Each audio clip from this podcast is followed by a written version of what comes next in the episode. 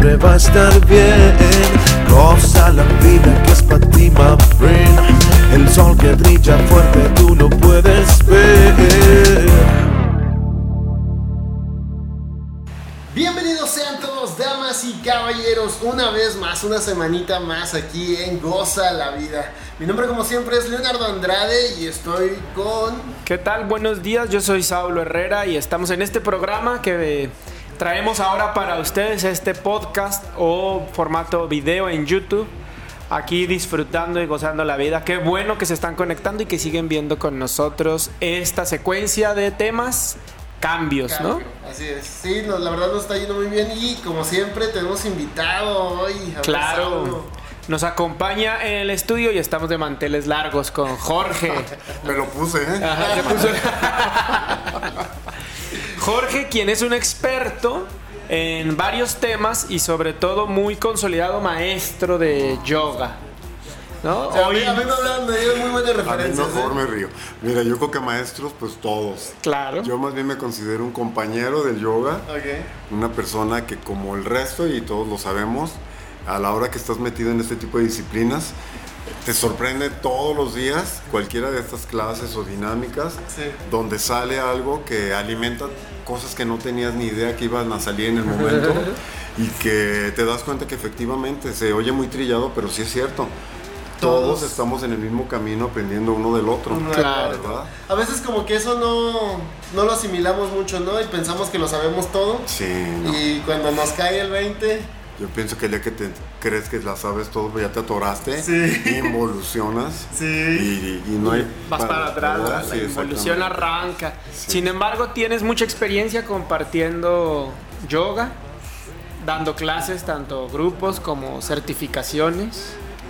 Tienes ya mucha, una comunidad grande, varios alumnos certificados. Pues mira, este, lo que sucede es de que a través del yoga fue algo primero, justo hablando de lo que ustedes han estado comentando en mayo, del cambio, fue algo que precisamente decreté, se me dio, porque una cosa es que tú decretes, otra cosa es que no te toque, okay, ¿verdad? Porque también sabemos que no todo la fuente es para, claro, tiene ya como ciertos...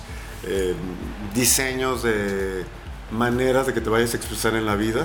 Por supuesto que en, en mi opinión no significa que ya te llegó y tiene que ser así o asado, porque tenemos libre albedrío y obviamente oh. tú tienes posibilidades de cambio en cualquier momento si estás alerta. En lo personal fue algo que decidí en cierto punto de mi vida mm. y dedicarme a eso a partir de cierta edad. Y desde entonces, desde los cincuenta años, estoy al cien por ciento dedicado a esto. Dejé lo que hacía anteriormente, que era moda. Toda la vida me dediqué a la moda, que tiene que ver con emociones, que tiene que ver con sentimientos, que tiene que ver con todo esto que después pareciera que es tan lejano al yoga, pero que no. Para nada. Porque al final de cuentas es lo mismo. Sí. Ahorita, ¿verdad?, nos explicas un poquito cómo lo hilaste desde tu experiencia personal. Pero para que la gente te conozca más, tú estabas muy metido en la industria de la moda. Sí. Y, e incluso fuiste como punta de lanza generacionalmente aquí en, en la ciudad. Y luego, a ver, platícanos ahí de esa etapa de tu vida. ¿A qué edad entraste sí. a la industria de la moda? A los diecisiete, o sea, okay. hace un ratito. Ya, ya llovió. No. no había habido coronavirus, pero... Ahora ni lo saludé. La pandemia, antes y después de la pandemia. Fíjate que siempre he sido muy disciplinado en ese sentido. Pareciera que no, porque tengo un aspecto de muy locochón de toda mi vida. Okay. Pero eso es una parte de mi personalidad que no tiene nada que ver con ciertas cosas muy personales, uh-huh. íntimas. Y bueno, al final de cuentas, eh, a mí se me presentó la oportunidad, hablando de estas señales que de repente te manda la vida, para hacer un desfile de modas cuando en mi vida había estado, ni sabía qué era la moda, ni, o sea, me llamaba la atención otro tipo de cosas, ¿no? La música, el baile, todo ese tipo, los idiomas en ese tiempo. O sea, no estaba en tus planes, nada, nada jamás, que tuviera no, que ver con la moda. Nada, nada que ver, y me lo plantearon tan sencillo, y a esa edad, pues, claro que ni siquiera te pones a reflexionar en nada. Y bueno, pues era tu camino al final de cuentas. Era mi camino al final de cuentas. Porque, porque estuviste muchos años, ¿no?, en la sí, industria. Sí, sí, sí, más de cuarenta años, imagínate. Y pudiste eh, transformarte de un Jorge, eh, ¿qué, ¿qué sería? ¿Empresario? No, pues yo era estudiante de prepa en ese tiempo. Okay. Y estudié después diseño industrial. Me salí de diseño industrial, terminé como licenciado en turismo, me dediqué al turismo, turistear, en realidad. Nunca dejé la moda. De ¿Dicen, dicen que es la carrera más divertida porque les enseñan muchas. Pues fíjate que en ese tiempo el diseño industrial, a mí me gusta el dibujo y todo ya, esto, okay. Entonces decidí diseño industrial porque la arquitectura y todo era como parte vale, de, de lo que me llamaba la atención en ese momento. Fue muy complicado, muy difícil. Okay. Eh, tengo un problema de visión muy severo, okay. Entonces a la hora de estar con haciendo Los todo trazos, este montón de trazos, no era lo mío, definitivamente era muy complicado. Mi mamá en ese tiempo, muy sabia, como buena madre, me dijo, no es lo tuyo, me ve a las cuatro de la mañana y siempre manchaba los papeles, nunca podía entregar los trabajos este, limpios. Al final me dijo, no, esto no es para ti, ¿por qué no buscas algo más? Reenfoca. Y lo más sencillo en ese momento y lo más novedoso era el turismo. Oh. Era la licenciatura en turismo, que era una carrera relativamente nueva para la época. Soy acuariano, okay. Y me identifico totalmente con todo lo que tiene que ver con los acuarianos. Y dije, ah, pues eso suena para... Oh. A romper paradigmas. Y seguí en, en la moda desde entonces, nunca paró. Después, este, en resumen, me fui a vivir, en cuanto terminó mi, mi carrera, al extranjero, también por... Bueno, es una serie de motivos este, también así curiosos. Iba por tres meses, me quedé tres años y medio fuera y volví sin tener idea qué había pas- pasado en México en la moda, digamos. Este, y para nuestra sorpresa, digo nuestra porque fu- formamos un grupo en ese tiempo, mi hermano Oscar Lupercio, Saúl Rangel y, y yo. Y en un momento dado, eh, una persona nos, se nos acercó y nos dijo, es el momento que ustedes abran una agencia profesional porque en Guadalajara ya se requiere. Yo nunca fui a un casting, por ejemplo, en mis tiempos. Más bien, formamos los Lupercios, así nos llamaban mis hermanos y yo, y un primo, Gustavo Cermeño, un grupo importante de modelos que no había en Guadalajara. Fuimos los primeros en ese sentido. Y, y, e íbamos reclutando gente según iba avanzando eh, la industria de la moda en Jalisco. Y luego se expandió a Colima, Guanajuato, etcétera, ¿no? Toda esta zona del Bajío, digamos, y teníamos contactos extraordinarios con la gente más importante de la moda en el país. Fueron cuestiones que se fueron dando, pues, de relaciones, etcétera. Nos tocaba hacerlo. Sí, fuimos pioneros en la moda, definitivamente. Lo digo con mucho orgullo porque no había escuelas, no había nada profesionalizado en ese tiempo. Y en estos años que estuvimos fuera, Sally se ha ido a vivir a Italia, nosotros a Nueva York. Entonces tuvimos contacto con la moda sí o sí.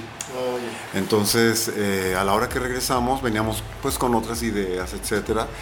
Y se, se presentó el momento, aprovechamos la oportunidad y fue una bola de nieve. Entonces eso creó pues, más de cuarenta y tantos mil alumnos tuvimos. O sea, ninguna escuela en Hispanoamérica ha tenido esa cantidad de alumnos. Fue verdaderamente una cosa extraordinariamente exitosa. Aparte que México sí es un país que le gusta la moda, se identifica, la uh-huh. sociedad sí la acepta bien, ¿no? Sí. O sea...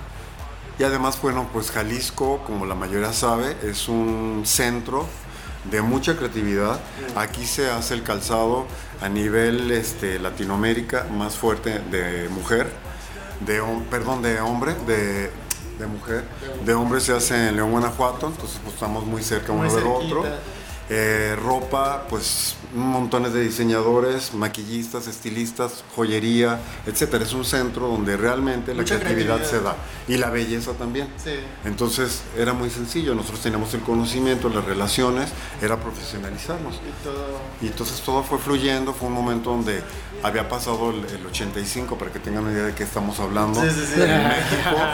Nosotros no vivíamos cuando sucedió todo esto en México, sí. Entonces no sabíamos que masivamente vinieron a radicar a Guadalajara un montón de, de gente, de, de la gente y empresas que tenían ya que ver con la moda, y por eso es ya en ese momento se estaba creando Expo Guadalajara, entonces inauguramos Expo Guadalajara, fue un boom, sí, de todo. O sea, todo, se, todo, prácticamente todo se presentó. Todo se presentó, entonces bueno, esto dio como resultado una carrera profesional. Profesionalizamos a infinidad de, de modelos que después, bueno, se desarrollan en la actuación, en un montón de cosas, diseño, etcétera. Y sí, fue una plataforma bastante importante. Guadalajara se, con, se consolidó como una ciudad de la moda a nivel internacional. Y bueno, a mí me dio muchísimos, eh, digamos, beneficios personales en el sentido que me desarrollé en un ambiente que me gustaba, me apasiona hasta el día de hoy. y que después me llevó a buscar también otro tipo de alimento espiritual que fue el yoga, que así es como terminé en el yoga. Oye, a ver, platícanos una experiencia locochona, algo así que te haya pasado en eso. ¿De que... moda o de yoga? De moda primero. Sí, de moda. De moda porque me interesa es ligar, porque vamos a hablar del cambio, sí, del poder de la palabra, desde tu experiencia, cómo lo usaste, pero para que la gente se dé cuenta también que a veces... O sea, tú tenías estructurada una empresa, una personalidad, eh, todo un nombre, ¿no? Y hacer una transformación de pronto de... Ahora sí que de cambio de vida es algo complicado, pero platicamos una experiencia y tú dices, mira, esto es locochón, esto es así, esto me dejó... En mi paso por la moda me dejó una buena experiencia, algo divertido. Divertido no, pues son miles. Todo, mucho. Todos, la, sí, la verdad es que son muchísimas. Viajar, conocer gente. Sí, pero te puedo hablar que todo mundo ve la parte glamurosa, claro, esta del show, okay, este, el aplauso, los periódicos, las revistas, etcétera. Y la realidad es que hasta el día de hoy a mí me puedes ver en cualquier momento, en cualquiera de las disciplinas en las que me he movido, cargando cables, limpiando, haciendo y deshaciendo. Así fue como yo aprendí. Así es de que la gente se podrá más bien, ellos te podrán platicar más bien anécdotas locochonas de nosotros que yo de, a mí, yo para, no mí para mí es normal este, ser en un desfile importantísimo el que me digas. Ajá. Y tener que hacer las cosas que no te imaginas que tendría yo que hacer. Porque pues eso fue lo que me tocó vivir y no le tengo miedo al trabajo, lo conozco desde con abajo, sí, ah, desde andar, o sea, poniendo de las pues, cosas. Está chido eso, ¿no? O sea, que no seas el que esté arriba dirigiendo, sino que te sientas parte de él, ¿no? Pues sí, porque eso te deja mucho como una visión más completa de lo que de lo que se hace a través de este movimiento. Y valoras a tu equipo. Y valoras a tu equipo, valoras el trabajo, valoras lo que haces. Ahora valoro mucho más el tiempo también, ¿no? No tenía tiempo libre, oh. Eso sí, no tenía tiempo libre porque era al cien, veinticuatro siete, mm. Tienes que estar disponible todo el tiempo. De experiencias importantísimas, te puedo decir que tuve la suerte de que fuera invitado a coordinar junto con una amiga que era la, en ese tiempo la dueña, junto con, era socia pues, de la marca Benetton a nivel internacional, uh-huh, en India. Entonces eran... países muy importantes como Sri Lanka, Maldivas, eh, Bangladesh, eh, Nepal, India obviamente, entre otros. Y fui a coordinar los desfiles de modas de la primera marca que entraba a India, mm, en, en la historia occidental, ah, y a un país tan místico con toda esta riqueza que yo no estaba metido en lo absoluto, nada, nada de eso. Ni tenías pensado. Ni tenía pensado, ni nada. Te hablaban de los gurús y los guías y esto y lo otro. ¿Y ahí fue donde tuviste tu primer contacto? No, no, no. O sea, por eso te digo que eso fue lo locochón. Oh. Ahora pienso y digo, si tuviera esta experiencia actual, ¿cómo hubiera sido tu viaje mi experiencia allá en ese, en ese momento? A lo mejor lo hubieras disfrutado más. Okay. Pues fue muy diferente porque me tocó ver... Yeah. Cómo se desarrollaba una línea italiana tan, en ese tiempo, tan fuerte a nivel mundial, porque usaban las campanas de United Colors Benetton, uh-huh, estas campanas que hizo Oliviero Toscani, fotógrafo, y que impactaban a nivel mundial publicitariamente hablando, y me tocó convivir con ellos a nivel personal, estar con ellos en las universidades, etcétera. Para mí fue mi experiencia más importante, digamos internacionalmente, claro, hablando en la moda, porque estuve en dos ocasiones. Yeah. Primero en la entrada para marca de ropa de adultos, ajá, hacer los desfiles en Bombay, y luego después en Nueva Delhi a los dos años siguientes para niños, la doce. Eso fue, digamos, lo que más me marcó eh, mi visión dentro de la profesión de la moda, digamos. Sí, ¿no? Para poner en contexto a la gente que nos está viendo, lo que es importante en el tema del cambio, ¿no? Es que Jorge tiene, o tuvo en ese momento, una trayectoria consolidada, una experiencia. Uh-huh. ¿Cuándo fue el momento? Ya, bueno, tenías un currículum también ya muy sólido. O sea, ya, ya tu nombre ya era... Lo que sucede es de que cuando entré a los diecisiete a trabajar en esto de manera como juego, digamos, como juego, pero siempre me pagaron muy bien desde el principio, sí, sin tener experiencia, y esto también me hizo valorar, ¿eh? Y eh, bueno, yo quiero hacer una pregunta, por ejemplo, yo al menos que he estado en el, la industria de la fotografía y, y esto de, la, de las redes sociales y todo ese show, yo a veces, eh, en lo personal, eh, me paro o topo de que no me la creo, de que sea yo tan bueno. Uh-huh. Y hay veces que titubeo así de que, ah, pues te voy a cobrar tanto, no sé, pues, porque uh-huh. yo tal, tal vez yo, es problema mío que no me la creo que sea tan bueno. Uh-huh. Como una persona de diecisiete años en ese momento dice, ah, sí, venga lo que tenga que venir, o, o cómo tienes esa, esa determinación de decir, sí soy bueno y, y, y aquí estoy. No, en ese momento no era ni bueno ni nada. Y te puedo decir que hice el peor, eh, o sea, si te puedo hablar de una cosa chusca, fue ese primer desfile donde yo dije, pues me van a cachetear saliendo de aquí, me van a patear porque pues claro que no tenía experiencia. Claro. Tuve que mentir porque eso fue lo que me dijo mi primo, el que me invitó a participar. Tú di todo que sí, es nada más ponerte la ropa, caminar, ir y venir. Dije, ¿cómo? ¿Nomás así? Sí, si te queda la ropa... Eh. Es caminar y ya, es algo cerrado, además es un evento cerrado, yeah. no va a pasar nada. Ah, bueno, pues caminar, yo caminaba, ¿no? Cualquiera me camina. Vestía también. Claro. Entonces fui a la prueba de ropa, era el mismo día todo, saliendo de la prepa fui a la prueba de ropa, me quedó las prendas, afortunadamente. Right. ¿Tienes experiencia así? Pues mentiras, salí de ahí y mi primo me dijo, no, ahora tienes que saberte quitar el saco de esta manera, el, el, la corbata de tal manera. Yo, la corbata, el saco, ¿cómo? No era que nomás así, no, uh, camina, ve y viene. Entonces practiqué enfrente de un espejo una hora en casa de mi abuelita, me acuerdo muy bien, antes de llegar a la, a la cita donde nos habían, iban a poner las demás prendas, vernos con los demás modelos que venían de la Ciudad de México. O y sea, ahí fue donde realmente dije, Dios mío, ¿cómo? Ahí sentiste el miedo. Vi que eran muchas mesas, era un evento muy grande en el Hotel Hilton de ese tiempo y llegaron modelos profesionales que, aunque no tuvieras experiencia, se veía se un una, cambio, una diferencia. Y si quieres reírte más todavía, o sea, no reírte de una manera de burla, sino que compartir, compartir. Me dicen, ella es tu pareja, me presentan una chica. Ah, tenías. Ah, perfecto, ¿y qué tenemos que hacer? Este, pónganse de acuerdo. Entonces yo dije, bueno, obviamente ella eh, tiene experiencia, ¿no? Entonces yo le dije, ¿qué quieres que hagamos? Explícame, yo nunca en mi vida he hecho nada. Y ella se me queda viendo. Yo también estoy igual. Y, oh, sorpresa, era sordomuda. ¡Ay! No supiste. Entonces, cuando ella empieza con señas a ah, quererme decir y yo... ¿What? Entonces, para mí nada ha sido fácil. Eso sí se los tengo que decir a todos. Me ha costado muchísimo. Más bien he sabido llevar los retos. Eso podría decírtelo a la distancia. Y bueno, otro se sale y se va. Porque yo pude haberlo claro, hecho. Ni conocía a nadie, ni tenía nada que ver con nadie, ¿no? Huir de la situación. Sí, pero fue una cuestión de segundos. Creo que he sabido aprovechar esas oportunidades de cambio, precisamente, y dije, bueno, a ver, me quedo estático, helado por el miedo, porque claro que me quedé claro. con miedo, o le entro. Claro. Y entonces yo creé un, un lenguaje con ella diciéndole que doble a la derecha, uno a la izquierda. Claro, cosas que se me ocurrieron en el momento, porque no tenía ni idea. Claro. Tres, nos paramos, y otra vez a la derecha o a la izquierda, según, ¿no? Y así lo hicimos, practicamos los dos. Eh, me ayudaba, que siempre bailaba, tomaba clases de baile por gusto además, las coreografías las podía hacer sin ningún problema y eso fue, digamos, de las cosas que me ayudó. Mi familia es muy musical, mi mamá y toda su familia le gustaba bailar desde chico, eso era parte del ambiente familiar. Claro. Y así fue como mi primera... Su primera pasarela. pasarela. Y luego de ahí empezaste la empresa, te consolidaste... No, no, no, no, no de ahí pasaron diez años. ¿Hasta que volviste? No, no, diez años, ah. pasaron... Seis años, cinco años, no sé. Y luego, yo mientras estudiaba, ¿no? Órale. Seguía haciendo desfiles, creamos un grupo de modelos profesionales muy importante. Estudiar. No, no había escuelas. Entonces, más bien lo que hacíamos es que cuando venían los desfiles de la Ciudad de México a fábricas de Francia, Iban, íbamos a ver, a que, ver cómo le hacían, qué hacían, ¿no?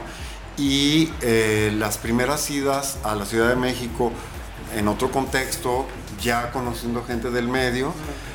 Por situaciones de vida, literal, nos involucramos con la gente, te decía, más importante de moda en México.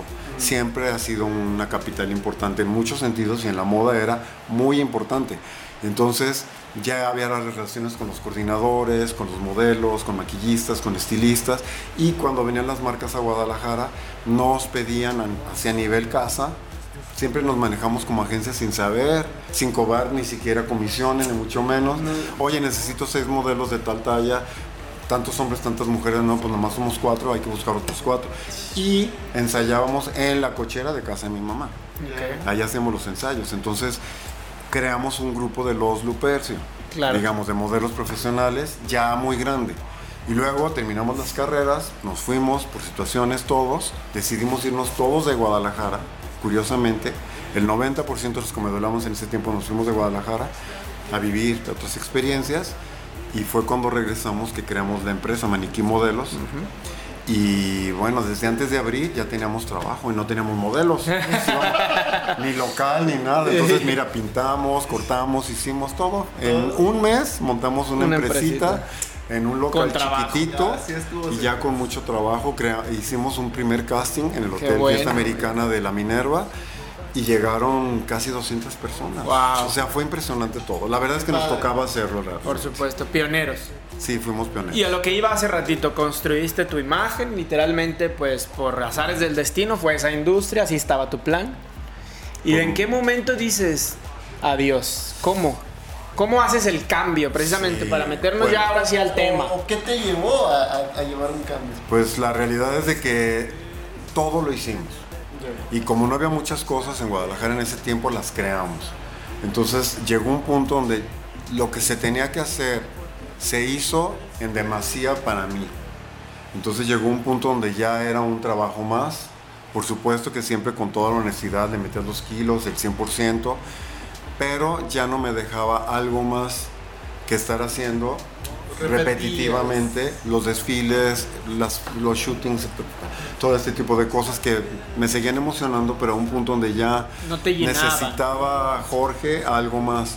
Y una amiga me había platicado, una modelo, que ella estaba tomando certificación en yoga tiempo atrás, yo, y me llamó mucho la atención. Le dije, ¿y cómo es? ¿Cuánto dura o cómo es esto? Pues tantos años, tantas veces a la semana, etcétera. Imposible. Yo tenía muchísimo trabajo, muchísimo trabajo. Del localito en el que empezamos, no ocupimos a los seis meses, nos cambiamos una casonona en Chapultepec y López Cotilla y duramos bastante tiempo. Tampoco cubimos ahí, nos tuvimos que ir a otro lugar, a Providencia, y fue creciendo, creciendo, creciendo, una cosa inmensa. La verdad es que fue muy, muy grande. Pero ya en lo personal yo tenía estas inquietudes, ¿no? Y me quedó la cosquillita del yoga. Pasó el tiempo hasta que dije, a los cincuenta años yo quiero estar al cien por ciento en otra cosa y esto es lo que me gustaría tener. Yo ya había empezado a tener otro tipo de información respecto a lo que era toda la, la cuestión de los decretos, que yo no había escuchado nunca en mi vida, ¿no? La metafísica y todo esto. Y luego me metí a estudiar a Gurdjieff y empecé a tomar talleres y cursos, y eso me fue rela- relacionando de una manera con otros mundos paralelos a los que yo había visto. Y decreté tal cual, yo dije, a los cincuenta años quiero esto. Fui, investigué en la escuela, investigué cuáles eran las mejores escuelas, la mejor. Había una extraordinaria en Guadalajara, lamentablemente desapareció. Y hablé con la directora y le expliqué y me dijo, bueno, dura tres años, no puedes faltar. Es así, así, así, asado. Y yo contaba mis años y decía, ay, me quedan seis, me quedan tantos, ¿no? Ajá. Y me esperé otro añito así, ¿no? Sí. Hablé con mis socios, me dijeron, no, no podemos porque ¿cómo? Hasta que dije, no, pues esto va y va. Hablé y dije, lo voy a hacer. Es lo que quiero hacer y ni modo. Aunque digan que... Y así le entré, y bueno, lo curioso fue que también me tocaba seguramente, porque al año de estar tomando el, la certificación, mi maestra tuvo un problema de salud bastante delicado, y para mi sorpresa, un día me mandó llamar en la mañana y me dijo, necesito que empieces a dar clases aquí. Ella dijo muy, muy mona, Que me, que me suplas. Pues claro que no vas a suplir a una persona que tiene treinta años en esto. Y me dio mucha risa. Te lo, dio de ma- te lo dijo de manera sí, bonita. Sí, me lo dijo muy bonito, pero para mí fue un, un balde, de, balde agua. de agua, porque se ve la responsabilidad. No crees que eran estudiantitos, eran doctores, científicos, eh, era otro nivel de estudiantes los que ella tenía. Una persona súper reconocida, Rosalba Rangel, si me estás escuchando, bueno, me diste una maravillosa experiencia, pero realmente fue una cosa muy pesada en su momento, porque yo quería ser como alumnito de escuela, así quería algo sentirme, sencillo, que me llevaran de la mano a, B, C, Z, yeah. Y pues en un año fue A, Z, claro, con clases particulares, porque eso me lo dio ella y Ana Laura Hani, su hija, otra maestra extraordinaria, para mí, mis super guías. Entonces me daban clases en la mañana, tomaba en la tarde y daba en la misma semana una clase. Ok. Oye, pero algo tuviste que haber demostrado para que ella tuviera la confianza en ti de, de que la suplieras, ¿no? ¿O fue así de compas? ¿Quieres otra cosa chusca? ¿Quieres otra cosa chusca? Que venga, que venga. Cuando yo entré a este, a este lugar, por primera vez a tomar mi certificación, sí. que yo ya tenía tantos años en lo otro, tan público, porque teníamos programas de televisión, salíamos en, hasta en la sopa, nos conocía hasta el que no. Okay. Entonces llegó un punto en que de veras era saturación de imagen. Mm. Yo dije, bueno, aquí nadie me conoce, nadie sabe quién soy, padrísimo. Voy a ser un nuevo Jorge. Como tanto hablo, como se los decía inicialmente. Querías un cambio completamente. Sí, yo dije, no voy a hablar más que lo imprescindible. Y además gesticulo mucho con mis manos, me muevo y todo. Metía mis manos, me sentaba. Te, te candareabas sí. tú solo. Y yo decía, inconscientemente. Ah, inconscientemente. Personalmente tenía una duda y esperaba que mis compañeras, si no preguntaban, yo preguntaba. Pero todos preguntaban. Sí. Además me tocó un grupo muy curioso porque a la hora a la hora terminaron puras, entraron treinta y terminamos diez, como sucede, ¿no? Sí, es común, ¿verdad? Eran puras mujeres y yo. Entonces, también las mujeres común. hablaban, hablaban, hablaban, hablaban y yo callado. Un año callado, aunque no lo creas. Te estabas transformando. Un año callado. Y esa pregunta se le hice yo a mi maestra cuando me dijo en la mañana, ¿no? Porque había gente que tenía años ahí. Había chicas, mis, varios de mis compañeros eran bailarinas, entonces era una flexibilidad impactante de que en la vida yo me iba a poner moño en los pies acá arriba, ni cómo. Y yo ya tenía una, digamos, un camino andado en el budismo para ese tiempo. Ya tenía como quince años yendo a, a talleres, todo lo que tiene que ver con el budismo. Estuve metido muy, muy de lleno. En ese tiempo yo me... También me relacioné con esto, que me encantó, fue una ventana al mundo diferente a lo que yo sabía. Y ella me dijo, tienes una cualidad muy importante. Le dije, ¿cuál es? Me dijo, no hablas, solamente lo imprescindible. Y eso es un don. Y bueno, yo solté la carcajada porque la puse. No, le dije, ¿qué crees? Que es una hipocresía. Conteniendo. Le dije, esa es una hipocresía, yo hablo hasta por los codos. Y ya le expliqué, yo quise, hice esto porque bla, bla, bla, bla. Y me dijo, pues lo lograste. Esa fue, fíjate, nada más. Qué chido. Qué curioso, ¿verdad? Cómo la vida te va hilando y conectando unas cosas con sí, otras. Sí, entonces, bueno, en eso hice mi certificación en yoga, tomé también ayurveda, eh, di clases y al tiempo yo empecé a dar clases en la cocina de mi casa porque a petición de, de amigos míos me decían, ¿por qué no practicas con nosotros? Ah, pues, pues claro. sí. Ok, practicamos y así fui entendiendo cómo era toda la dinámica. No tenía miedo de hablar en público, eso también lo tenía a favor. Okay. Pues toda la vida había estado en, ante el público, pues. Y me ayudaba mucho, ¿no? Mover grupos, coordinar. Y, y ella me dijo, ¿cuál es una cualidad que tú sientas que es muy importante? Nunca me había puesto a reflexionar a en eso, ¿no? Y en ese momento yo cerré los ojos dos segundos y dije, ¿cuál cualidad podría ser así como... extraordinaria, porque sí me la pidió y le dije, fíjate que me sé manejar perfectamente en el caos. Oh. Me doy cuenta en este instante, porque para mí fue caótico cuando me dio la invitación, ¿no? Yo claro. dije, ¿qué? Pero si me faltan dos años, o sea, de la manita, no, no iba a ser de la manita. Entonces le dije, fíjate que en mi negocio, pues siempre es un, si tú te metes un vestidor, en un desfile de modas, te sales corriendo. Que se peine, que el que no, se son maquilla, gritos, que el que corredera, se... aventadera, no está tal prenda, el ya ruido, no quedó, sí. ya se descoció. Qué están, interesante. Están este, poniendo y te, la pasarela. Bueno.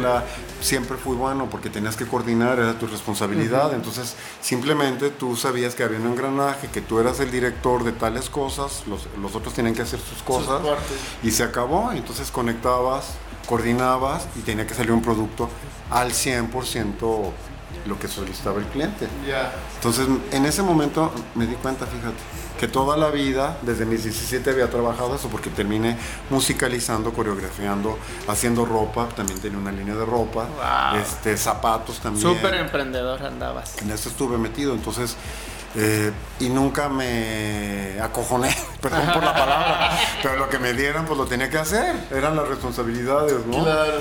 Y hubo unos eventos muy importantes en México, a nivel Latinoamérica, de hecho nomás hacía en Guadalajara, que nosotros creamos, que era la muestra de alta moda, okay. porque entre las cosas que creo que pudimos aportarle a la ciudad y a la moda, sí. fue hacer estos desfiles que se hacían en la Minerva, empezamos haciéndolos, era muestra de alta moda en México, y nos encargamos durante tres años de traer a los mejores diseñadores del país y del extranjero muchos y además hacer lanzamientos de diseñadores locales. Y era para seis mil, nueve mil personas. Eventazos, fue un evento eh, inmenso, sí, que impactó a nivel Latinoamérica. Les digo, trajimos diseñadores de Canadá, de España, de Portugal, de Miami, etcétera, de Venezuela, y todos los de México que quieras. Mm. Y no nos, o sea, no nos acobardábamos ante el sentido de que, oigan, este, pero que ahora van a llegar y quieren... Ta- ah, pues, bienvenidos, ¿no? Y claro, muchos desfiles en la Ciudad de México importantes para marcas importantísimas. Digo, realmente... afortunadamente dimos el ancho, teníamos la experiencia y sabíamos lo que era la responsabilidad. Claro, qué interesante. ¿Y cómo fuiste usando? Ahorita vamos a entrar al tema para caer ahora sí en yoga de la palabra, ¿no? Uh-huh. ¿Cómo fuiste usando este proceso, esta experiencia, o consciente o inconscientemente, ahora que lo ves en tu transformación? ¿Qué le recomiendas a la gente? Porque luego no somos... Estamos conscientes de que vamos a vivir un proceso de cambio muchas veces, o decidimos, o nos toca, independientemente de la forma en que llegue el cambio a nuestra vida. Sí. A veces es de chingazo, o te aclimatas, o ahí quedas. Sí. O a veces es planeado, como tú pues, veías ver el momento, planeaste el tiempo y la salida. Hasta incluso decretaste que tal edad sí. ibas a hacer tal. Pero la palabra es importante, ¿no? Muy importante. Creo que lo único que realmente decidí hacerlo planeadamente fue el yoga. Excelente. Fue lo único. Okay. Todo lo demás se me dio, me tocaba y lo aproveché. Y ahorita es como tu ancla, ¿no? Tu, es tu mi pilar. Ancla, sí, dejé todo, dejé mi empresa. Tuve que dejar mi empresa porque realmente me fue jalando, me dieron esta oportunidad. Pues requería de mayor tiempo. Eh, al tiempo... me fui a hacer una certificación. Yo terminé certificándome en Hatha Yoga por Yoga Alliance y ya daba clases, etcétera. Y luego me fui a Argentina a hacer la certificación de Yoga Integral, que yo no conocía. Iba por tres meses, iba por tres meses nada más a hacer la certificación esta, especial. Me volví a estudiambre a los casi cincuenta años, imagínate, estudiambre, porque pues ya no recibía nada. Claro. Tuve que vender mi carro, me quedé así literal con dos pesos y prestado. Y así me fui, y estando allá, eh, bueno, yo no, no voy a hablar de eso porque no, me voy a ir después por otro lado. Alguien me predijo que, que así me iba a suceder, y así me sucedió. Efectivamente me dijo, a ti te van a dar tres oportunidades muy fuertes y vas a sentir ese baldazo de agua.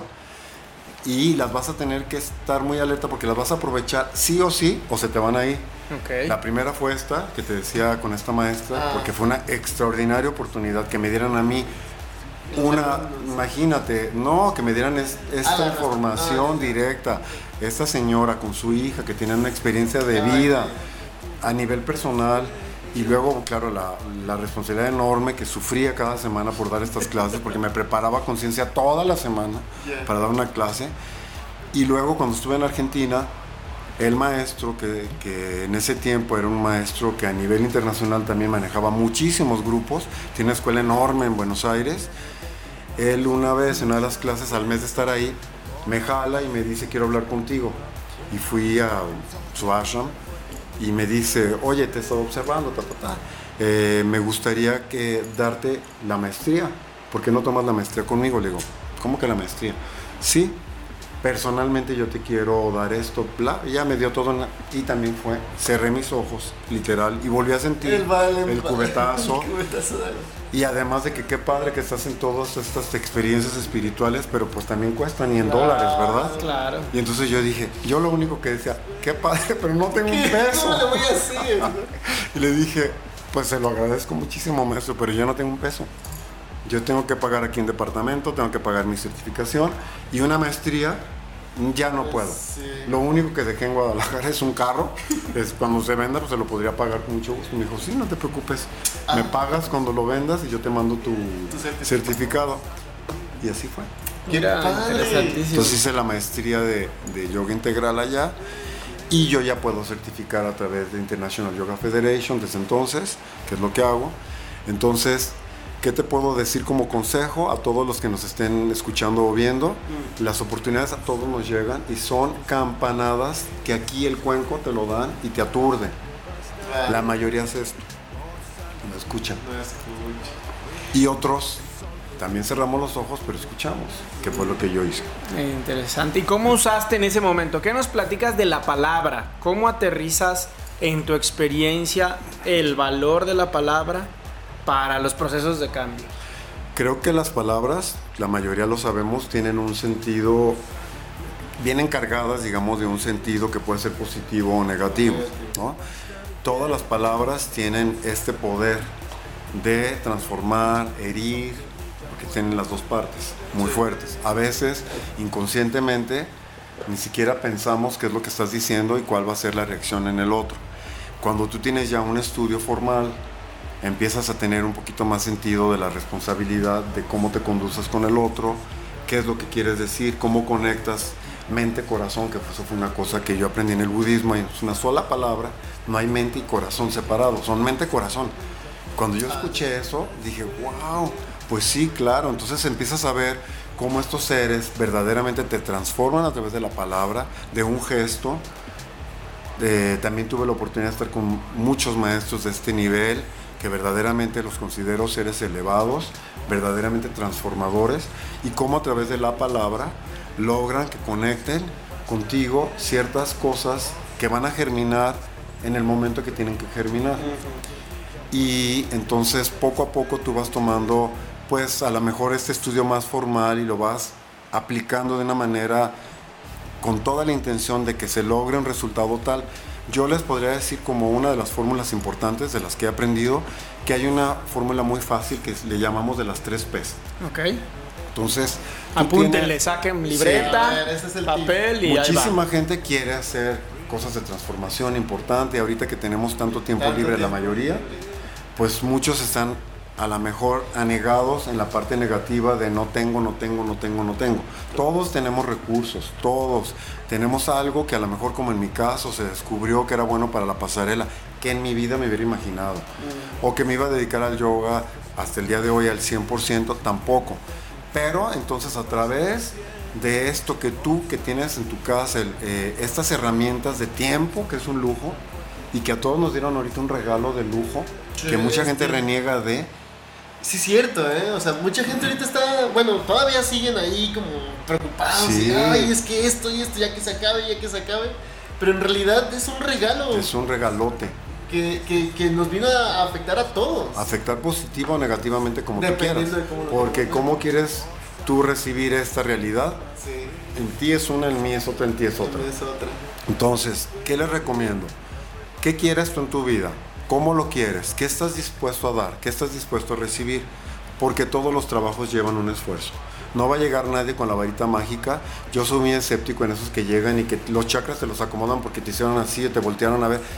¿Qué son los chakras? ¿Quién ha visto los chakras? ¿Hay algo que diga? Sí, muchos libros. Que hay otra vida. ¿Alguien ha estado en la otra vida? ¿Ha venido a decírnoslo? ¿Verdad? No estoy criticando. Simplemente son cuestiones muy elevadas. Qué maravilloso, si eso te va a promover a ti algo positivo, que te va a transformar efectivamente, pues tómalo y ve por él. Pero nadie va a llegar a hacerte el trabajo. Nadie, nadie, nadie. ¿Y cómo serían las tres P? Las tres P's. Presente, todos los decretos, todo lo que tú quieras pedirle al universo, a la fuente, a Dios, como le quieras llamar, son tiempo presente, uh-huh. posible y positivo. Excelente. Nada de que hubiera, me gustaría, no. Tiempo presente, quiero, tengo, necesito, ¿sí? Deseo, son cosas diferentes, pero bueno, vamos a entrar ahorita en necesidades y deseos. Pero tú qué quieres, tú qué crees que sea necesario en tu vida para ser feliz, porque es lo único importante, estar aquí. Yo creo que lo han repetido y lo hemos escuchado tanto. Sí, en los últimos programas, el esto, ahora. Siempre, siempre caemos en el mismo... En el... Sí, porque en realidad de eso vinimos, ¿no? Claro. Entonces, ¿qué quieres tú para ser feliz? ¿Qué crees que necesitas tú para ser para feliz? Para gozar la vida. Exactamente, porque se va, se va. Se nos acaba. En un abrir y cerrar. Entonces, pide, escríbelo. No lo modifiques, dale intención a tus palabras. Las palabras tienen este sonido, esta fuerza, este poder. Y entonces, yo quiero, si quieres poner hasta tu nombre, yo, sutanito de tal, quiero tal. Y ya, pero. Tiempo un, presente. ¿Una sola cosa o puedes ahí? Algo posible. Ah. Quiero ir a la luna y luego a Marte y luego a Venus. Bueno, pues que te vaya bien. En este momento, ¿se puede? No, ¿verdad? Okay. En este momento presente. Que es posible, oh, yeah. y además que afecte positivamente tu vida y la del resto, porque todo esto es expansivo. sí. Lo positivo y lo negativo. Claro. Entonces, tiempo presente, posible, positivo. Entiende que quiere decir esto y haz tu decreto, y después de esto vas a decir: yo, sutanito de tal, quiero, deseo, busco tal, tal, tal, tal, tal, tal, tal cosa, tiempo presente, posible, positivo. Y al final, con tus manos unidas, es un mudra muy importante, desde las muñecas, separas tus dedos, dedos gordos que toquen aquí, al corazón, yógico, y dices: en armonía con el universo y bajo la ley del menor esfuerzo y en tiempo presente, dices tres veces, así es, así es, así es. Lo crees desde el corazón, lo crees desde tu mente-corazón y lo dejas ir.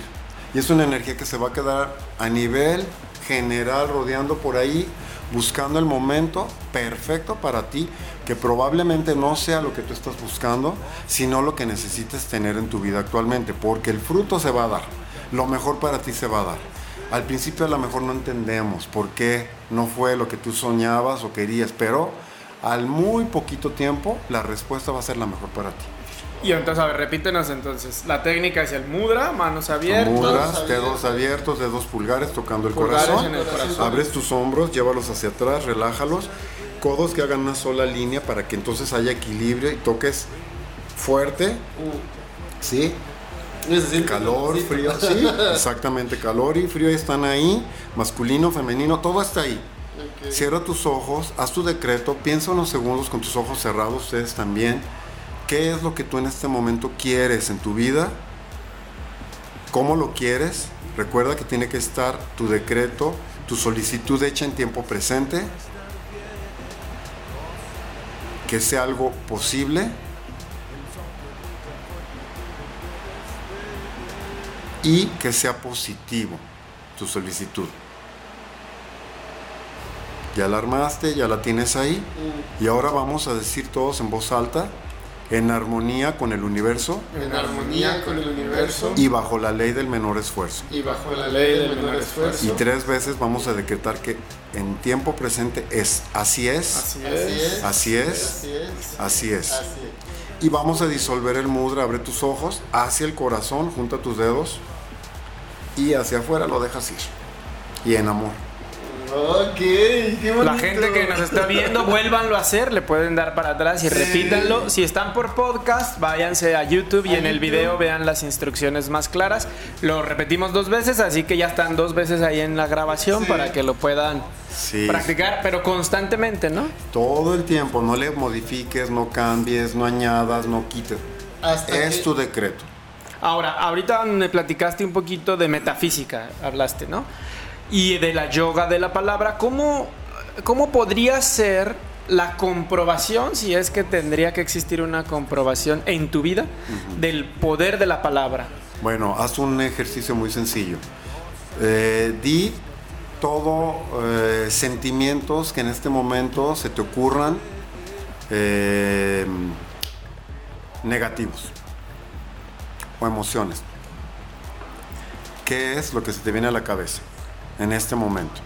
Pues podemos hacer el ejercicio aquí si quieres. A ver, vamos a hacer. A ver qué se les viene rápido. ¿Algo negativo? Todo lo negativo que se te venga. Uh, Miedo, inseguridad, frustración, angustia, uh-huh. dolor, escasez, uh-huh. enfermedad. Uh-huh.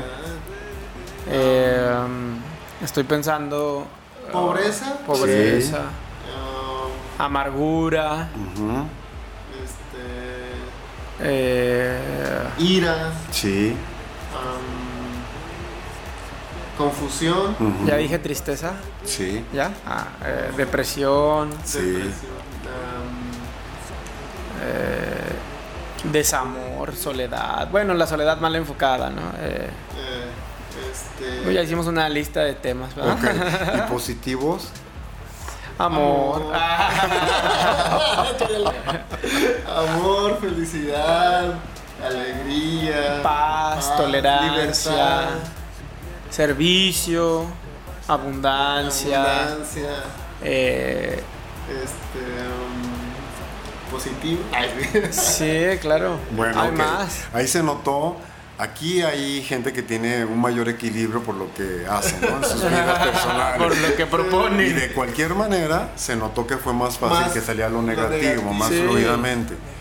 Casi a nivel general y más en estos tiempos, la mayoría de la gente va a estar sacando más lo negativo porque vienen muchas frustraciones, ¿verdad? Yeah. Hay un montón de cosas que nos están moviendo, lo que creíamos que era estable, ¿verdad? Mm. Inamovible. Y resulta que, pues no, nos cambiaron la jugada. Entonces, checa cuáles son tus listas, qué es lo que más tienes en tu mente, en tu cabeza. Si pesa más lo negativo, checa cuáles son las palabras o las emociones o los sentimientos más positivos que llegan a tu cabeza y trata de empezar a emparejar y luego después que gane más lo positivo, y de esa manera tú vas a empezar a generar ese cambio muy importante respecto a tus palabras, al peso de las palabras, la intención de las palabras y cómo tú vas generando tus oraciones. Hay una todo un estudio de la Matrika Shakti que en el yoga de la palabra se estudia desde cómo se van elaborando y cómo se van formando las letras y su poder hasta que salen a través de la garganta y cómo se expanden hacia el universo y cómo llegan al otro desde acá, ¿verdad? Lo hacemos de manera inconsciente la mayoría de las veces y por eso es que los resultados son negativos o no son los adecuados. Cuando ya tienes un poquito más de experiencia, porque tenemos que disciplinar la mente, como sabemos el cerebro también es un atleta, también claro, es un pianista, también músculo. En potencia es un músculo que tenemos que trabajar. Entonces, cuando tú ya tienes tan trabajado ese atleta, de alto rendimiento además, pues el resultado va a ser el mejor.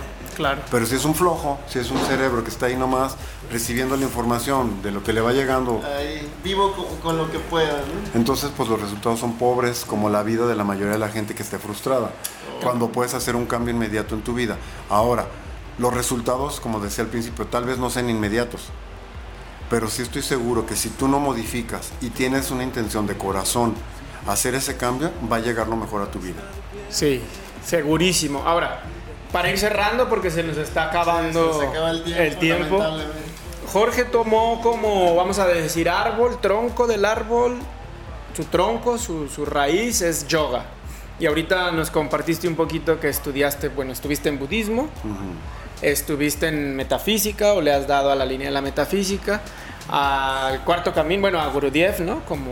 Como es una amiga, no al camino al cuarto, ¿eh? Cuarto camino. Son cosas diferentes.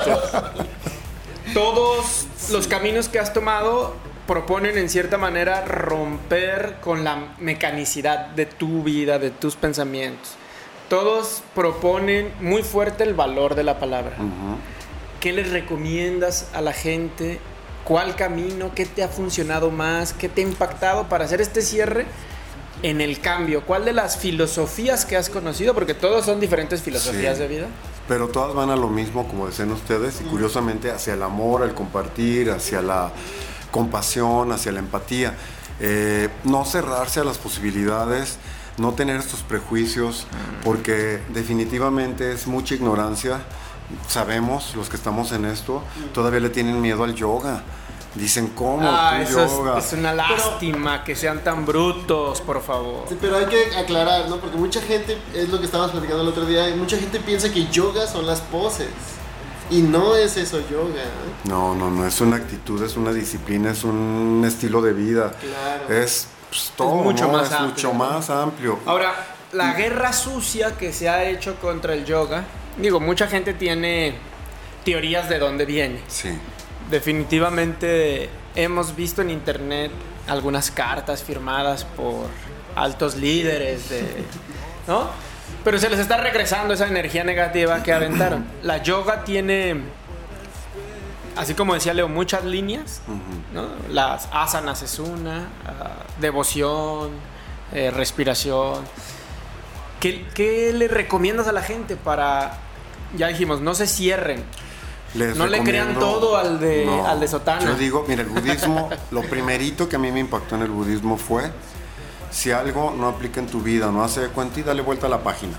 Si ese párrafo no es algo que a, contigo se identifique, sigue y empieza a subrayar lo que para ti en ese momento, porque nosotros vamos transformándonos y cambiando.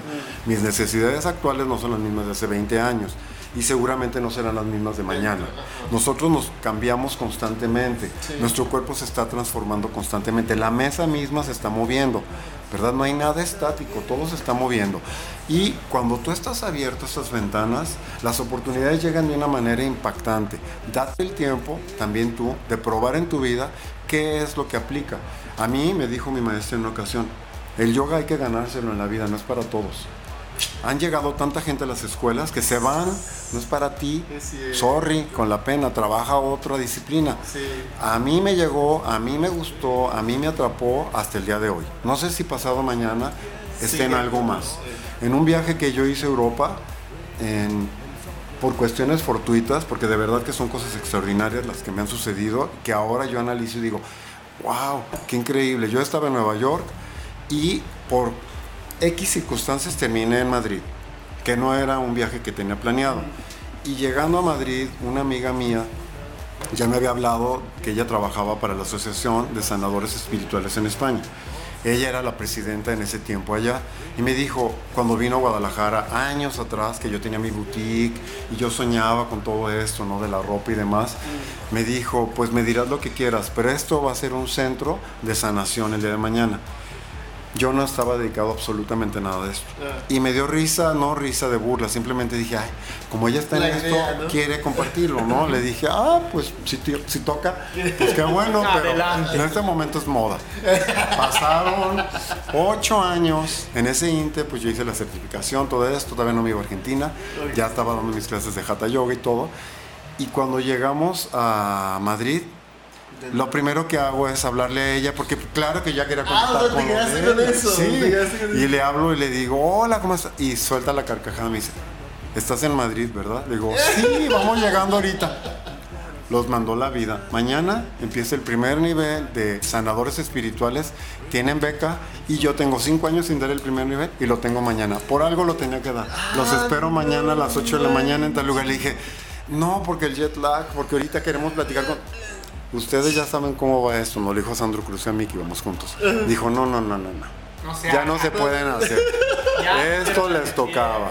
Así fue el primer nivel. El segundo nivel, exactamente igual. Volvimos a ir a Europa, porque Sandro se dedica a la cocina, hacemos cenas ayurvédicas, mm. etcétera. Y fue invitado a hacer un evento muy grande en Madrid Fusión. Y le hablo otra vez y le digo, Laura, ¿qué crees que cómo llega? Ja, ja, ja, ja, ja. Mañana empiezo el segundo nivel y lo vuelvo a dar yo. Y de verdad que soltábamos la carcajada. No, o sea, no puede ser, no puede ser. Terminamos como, sí, representantes, pre- sí. terminamos como representantes en México de la Asociación Española de Sanidades Espirituales, que nunca hemos utilizado por el prejuicio de hablar de espiritualidad. Te estoy hablando de hace como doce años más o menos, yeah. quince años de esto. Y dijimos, no es el momento de hablar de espiritualidad. Si de yoga no se podía hablar y a mí me seguían viendo en moda, era complicado separarme de un, de un personaje sí. y luego seguir con otro y luego con otro. Entonces no se cierren a las posibilidades. Credibilidad. Sí, pierdes credibilidad, date el tiempo, no te la creas tampoco, porque esto es verdaderamente el ego nos juega. Híjoles, te patea de una manera que te eleva, te desinfla, te sube, te baja, sí, te golpea. Sí. Entonces... ¿Qué es mi consejo final? Anda por la vida, todos los caminos, todos te van a llevar a lo mismo. Si tu relación con lo negativo es muy fuerte en este momento, déjala a un lado. Al único que le va a afectar es a ti. ¿Y sabes cuál es el consejo más importante? Nadie somos indispensables en este mundo. Nadie. El mundo sigue, estés o no estés. El día que tú crees que eres indispensable en tu familia, en tu casa, en tu trabajo, perdiste. Nadie, porque tú te mueres hoy y mañana la vida sigue. Así es. Buen consejo, con esto cerramos. Qué bonito programa, me Muy gustó, padre. me gustó mucho porque tuvimos ejercicios, tuvimos buena charla y experiencias personales. Experiencias personales. Sí, creo que la meditación, creo que la meditación podría ser nomás ya para así como, como la cerecita del pastel. La meditación científicamente lo sabemos, está comprobado todos los beneficios que tiene. Aquí se los decimos y creo que la gente nos está haciendo caso, ya no sí. son tan cabezones. Qué bueno, qué bueno. sí. Pues muy bueno. Los voluntarios y la comunidad que hemos estado creando en Goza la Vida. Hemos propuesto mucho mindfulness. Uh-huh. Sí. como el más accesible. Y lo está haciendo la gente, hay un cambio de conciencia. Wow. Pues, la espiritualidad ya no está tan... No, no, tan desligada a nuestras vidas, ¿verdad? O, es que tan se, castigada, ¿no? Porque pues es que re- religiosidad, espiritualidad. Sí, sí. Esa es otra confusión. Se generó ahí un poquito. Sí, sí, sí, sí, sí. Yo soy guadalupano, budista, todo lo que me llegue y me sirva, por supuesto. Tengo mi altar con todo lo que me regalan, que es bienvenido de corazón. Ahí está. Okay, perfecto. Sobre todo que ya existe este cambio de paradigma, ¿no? De era, incluso de acuario, estamos pasando con el rompimiento de creencias, uh-huh. Ahí vienen las caídas de las estructuras. Sí. Entonces abre tu mente, hazte claro. cuenta que no todo lo que nos dicen es desde el corazón, a veces hay mucha manipulación en la información y como bien te sugirió Jorge, también experimenta. Claro. Sí, yo creo que... Atrévete, hombre, ve a esa clase que no has ido, medita los cinco minutos que no te has querido. Inténtalo, hazlo, o sea...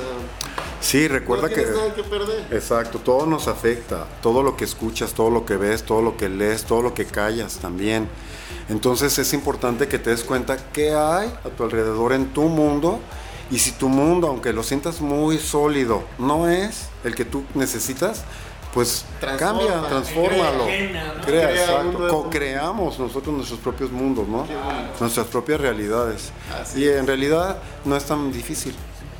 No es tan difícil. Hay que abrirse y ya, se acabó, ¿no? Quizá lo difícil es abrirse. Sí, es abrirse. Pero ya cuando, te, cuando ya te abriste, ya no, ya no va para no, atrás. Pues, ya. Sí. Sí. Bien, muchas gracias. Pues, al contrario. Pues pasamos a despedirnos. Mi nombre, como siempre, es Leonardo Andrade. Y les vamos a dar nuestras redes sociales para aquellos que nos estén escuchando en formato podcast. Jorge está también con redes sociales en, el, en la parte de sus clases. Sí. De su escuela de yoga, para que también van a aparecer aquí. Para claro. Que lo sigan y lo contacten si están ahora sí abiertos. Los, los que nos están viendo en YouTube pueden verlo en pantalla, pero los que nos están escuchando... Los, los... Sí, bueno, soy Jorge Lupercio, arroba yahoo punto com, ahí me pueden preguntar lo que gusten. Por Zoom estamos dando clases de yoga integral, martes y jueves, de siete cuarenta y cinco a nueve de la noche. Eh, además, súper económicas, porque obviamente hay que estar... apoyando, ¿verdad?, la situación y auxiliando en lo que se pueda. Creo que es una buena manera también de que aprovechen su tiempo. Hay muchas plataformas gratuitas inclusive donde ustedes pueden aprender y ver, buscar y donde te sientas más cómodo ahí. Okay. Yo, eh, entonces, bueno, busquen. Goza la vida que esta es una vez. Si viene de tu corazón siempre va a estar bien.